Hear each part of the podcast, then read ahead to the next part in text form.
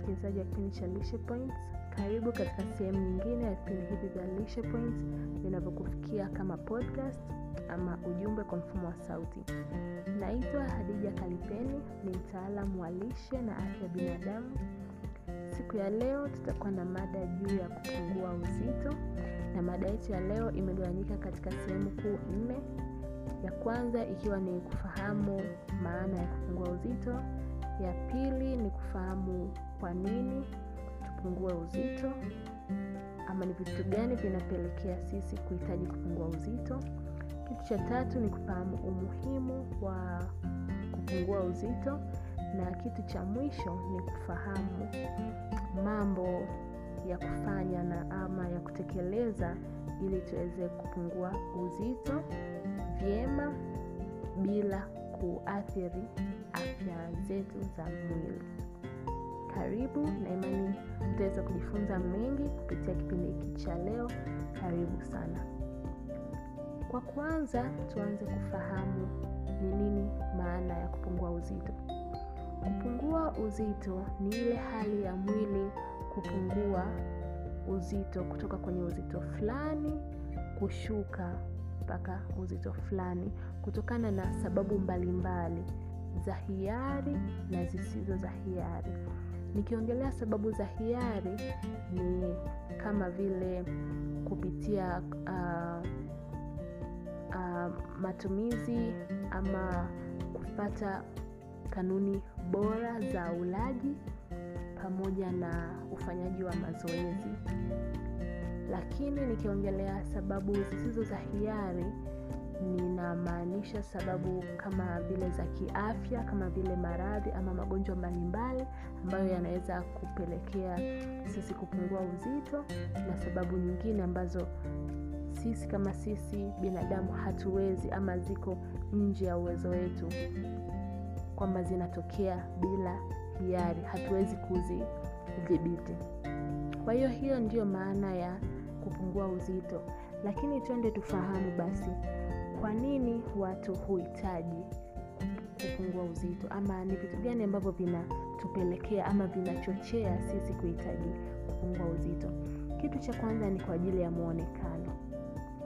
Uh, watu wengi tunaamini kwamba mtu ukiwa na mwili fulani ambao sio ule wa kuonekana kwamba wewe ni mnene, yaani body image yako ipo vizuri na inakufanya uonekane vizuri. Kwa hivyo watu wengi ambao unakuta wana uzito uzito mkubwa, ambao watu wengi wa aina hiyo huwa ni wanene kiumbo, huhitaji kupungua uzito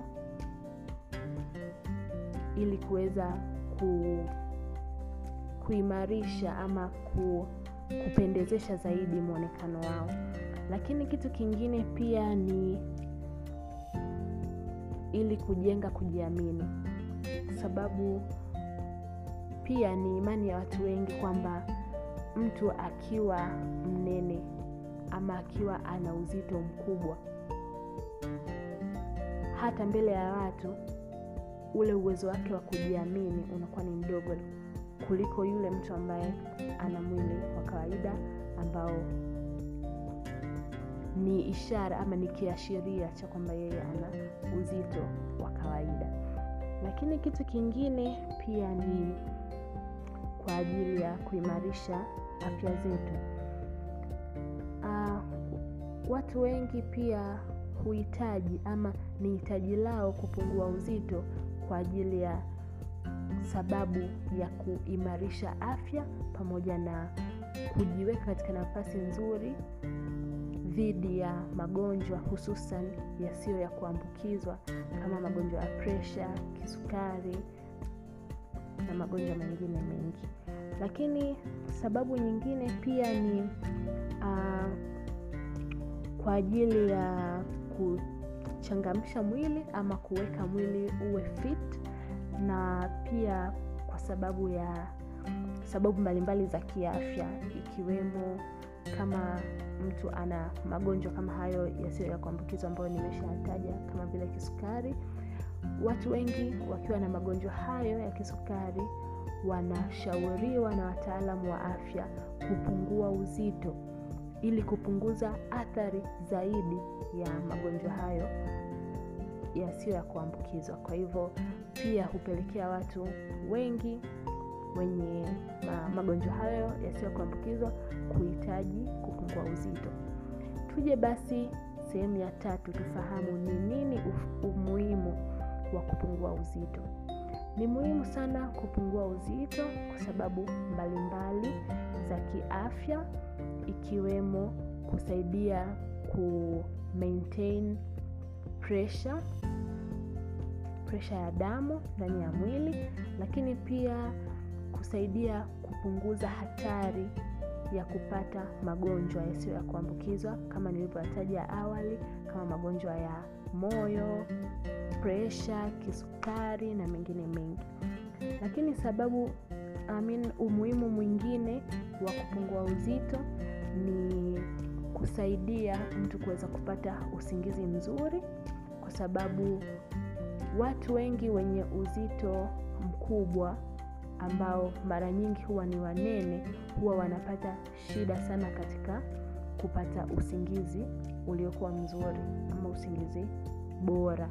Na huwa wanapata changamoto mbalimbali mbali wakiwa wamelala. Kwa hiyo hii pia ni moja kati ya umuhimu wa kupungua uzito ili kuweza kusaidia kupata usingizi uliokuwa mzuri. Lakini pia ni muhimu ku, kupungua uzito kwa ajili ya kuongeza kujiamini lakini pia ku, kuimarisha ama ku ya kama kuimprove mood yako. Huo umechangamka unatabasamu kutokana na ile hali ya wewe kujiamini ambayo ipo ndani kwa ndani. Kwa hivyo ni kawaida kwa kila mtu ambaye anajaribu kupungua uzito kutaka kupungua uzito kwa haraka sana. Na watu wengi wakishaanza kutekeleza mambo mbalimbali mbali ambayo yanasaidia katika kupungua uzito huhitaji kuona yale matokeo ama mafanikio kwa haraka zaidi ambayo si kitu kirahisi kuweza kutokea. Na kupungua uzito kiafya si jambo tu ambalo linategemea kitu kimoja ambacho labda tunaweza tukasema labda ni tabia za ulaji wa mtu husika hapana. Bali ni tendo ambalo linahitaji mabadiliko endelevu katika mtindo wa maisha. Na nikiongelea mabadiliko endelevu namaanisha ni ile uh, mabadiliko endelevu ili ambayo yanamwezesha mtu kuadapt mtindo bora wa maisha. Na kufanya yani kufanya huo uh, mtindo bora wa, wa maisha kuwa endelevu yani kuwa ndo kama maisha yake ya kawaida. Kwa hivyo uh, ni vizuri sana kuadapt huu mtindo bora wa maisha ama healthy lifestyle ili kuweza ku, kukuwezesha wewe kupungua uzito lakini pia kuwa na uzito ambao ni bora ama mzuri kiafya. Lakini vitu vingine ambavyo vinapelekea uh, ma, mabadiliko bora katika mtindo wa maisha ni ni kama mabadiliko katika ulaji kama nilivyosema awali lakini pia ufanyaji wa mazoezi. Na tendo la kupungua uzito huhitaji juhudi ama jitihada za dhati.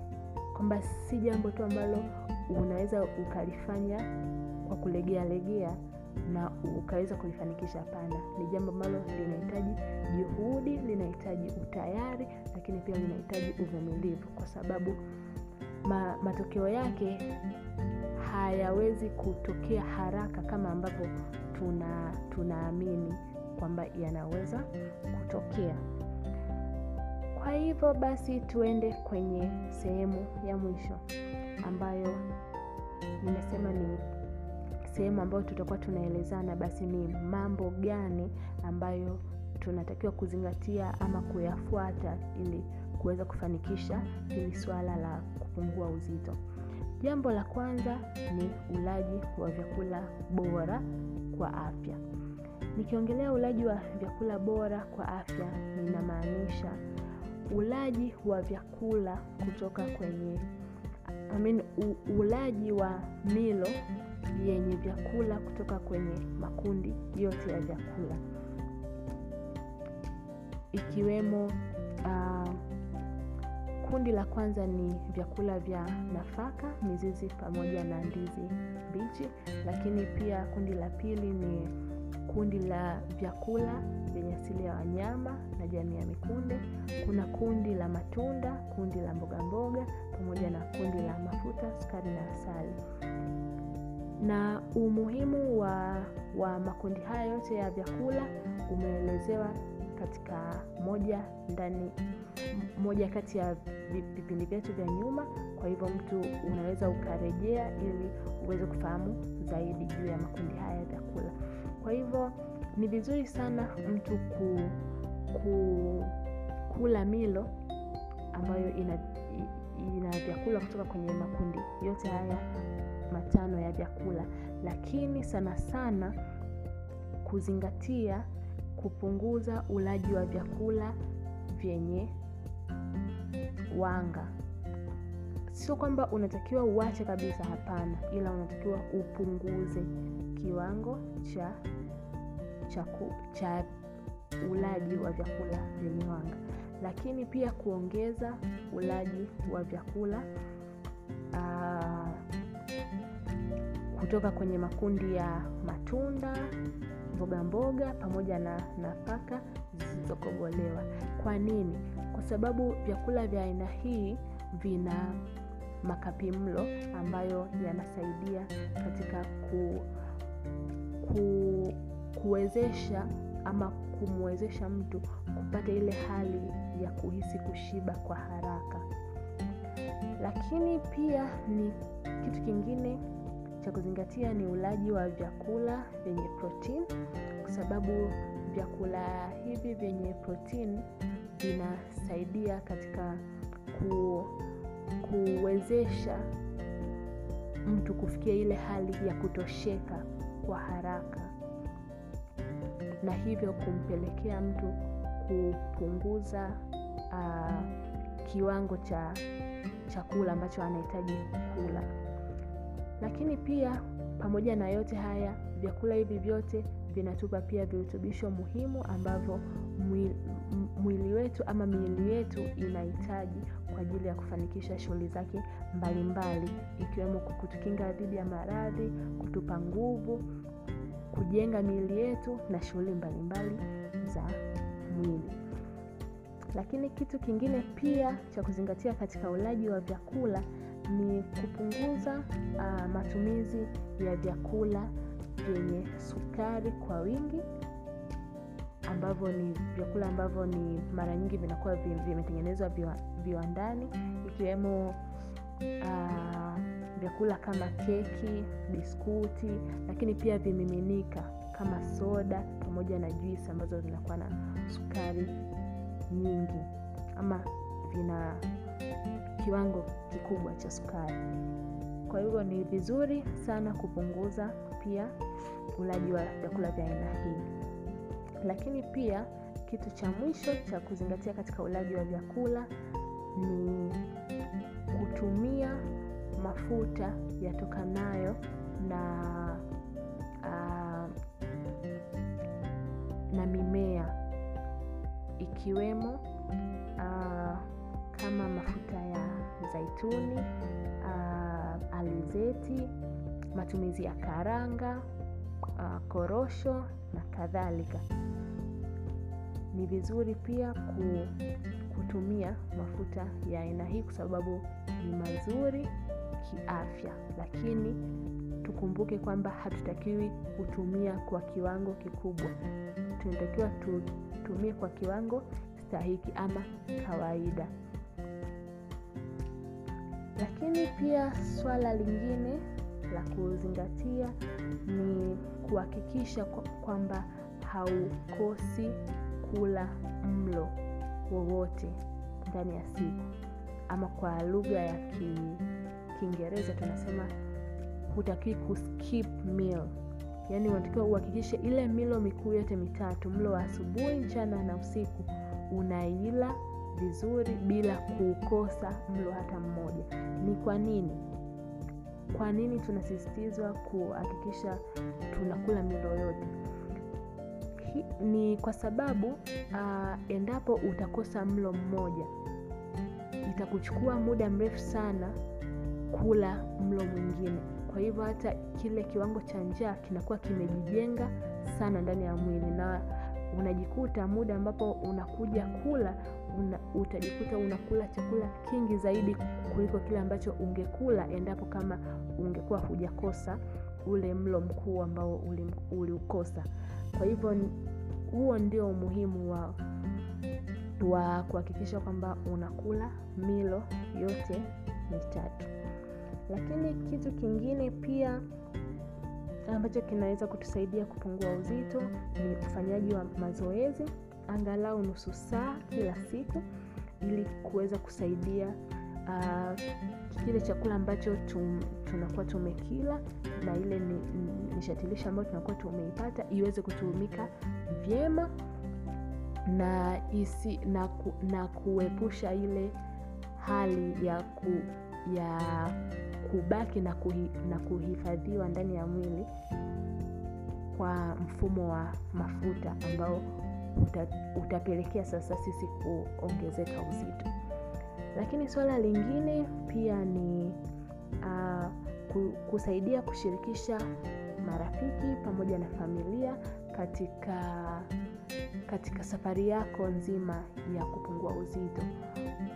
Na ni kwa nini basi tuna tunahamasishwa ku, kushirikisha marafiki na familia? Kwa sababu hawa watu wanaweza wakawa ni chachu ya sisi ku, kufanikisha kupungua uzito endapo muda ambapo tutakuwa tumejisahau. Kwa hivyo wa, hawa watu wetu wa karibu watakuwa wanatusaidia kutuhamasisha na kutupa moyo kwamba hili ni jambo la kawaida na linawezekana. Kwa hivyo ni vizuri sana kushirikisha marafiki pamoja na familia. Lakini kitu kingine ni kuhakikisha unapata muda mzuri wa kupumzika na pia kupunguza matumizi ya vilevi kama pombe na kadhalika. Na hii ni kwa sababu uh, vi, vinywaji hivi vina vinatupa uh, energy ndani ya mwili bila kutupa virutubishi vyovyote ambavyo vi, ni, ni muhimu ama vina umuhimu ndani ya yetu kwa hivyo uh, ni muhimu sana kupunguza matumizi ya vinywaji hivi kama pombe na kadhalika. Lakini kitu kingine pia ambacho kinaweza kutusaidia kupungua uzito ni kwa kufunga. Kwa hiyo tunaweza tukafunga uh, waislamu na wakristo tunakuaga na vipindi vya kufunga. Kwa hiyo kufunga pia ni moja kati ya mbinu bora ambazo zinasaidia kutupelekea kupungua uzito. Lakini suala la mwisho ni kuepuka epuka vitu ambavyo vitakuondolea concentration ama vita act kama distraction yani vita vitakufanya usiconcentrate kwenye tendo la kula zaidi. Mfano unapokuwa unakula huku unaangalia tv ile tv itakuondolea concentration na mwisho wa siku utajikuta unakula chakula kingi zaidi kuliko vile ambavyo ulitarajia. Kwa hiyo hayo ni ndiyo mambo muhimu ambayo tukiyatekeleza yanaweza kutusaidia na kutupelekea katika kupungua uzito. Uh, na mambo mengine ya kuzingatia ni endapo utakuwa na ama itatokea kwamba uta, utaanza kupungua uzito bila wewe kutarajia ama utaanza kupungua uzito kwa kasi sana kuliko vile ambavyo ulitarajia. Ni vyema sana kuhakikisha unamwona daktari ili kuweza kukusaidia na kukupa mwongozo mzuri wa kiafya ambao utakusaidia kuepukana na hiyo hali. Na na kitu kingine pia cha kuzingatia ni kuhakikisha kwamba unajitahidi kula milo yote kwa wakati ili kuepusha kama nilivyosema kwamba kuepusha ule uwezekano ama kujengeka kwa ile kwa kiwango cha njaa ndani ya mwili ambayo itapelekea wewe kula chakula kingi zaidi kuliko vile ambavyo ulitarajia. Mpaka hapo tuna tunakuwa tumefikia mwisho wa kipindi chetu na mada yetu ya leo juu ya kupungua uzito kwa hivyo na imani umeweza kujifunza mengi kupitia mada hii. Na mwisho kabisa nisiwe mchoyo wa fadhila ningependa kutoa shukrani zetu za dhati kwa wasikilizaji wetu wote kutoka ndani na nje ya nchi ya tanzania pia nje ya bara la afrika na ningependa kuwa kuzidi kuwahamasisha kuendelea kusikiliza vipindi vyetu vya lishe point ili muweze kujifunza mengi juu ya lishe pamoja na afya kwa ujumla.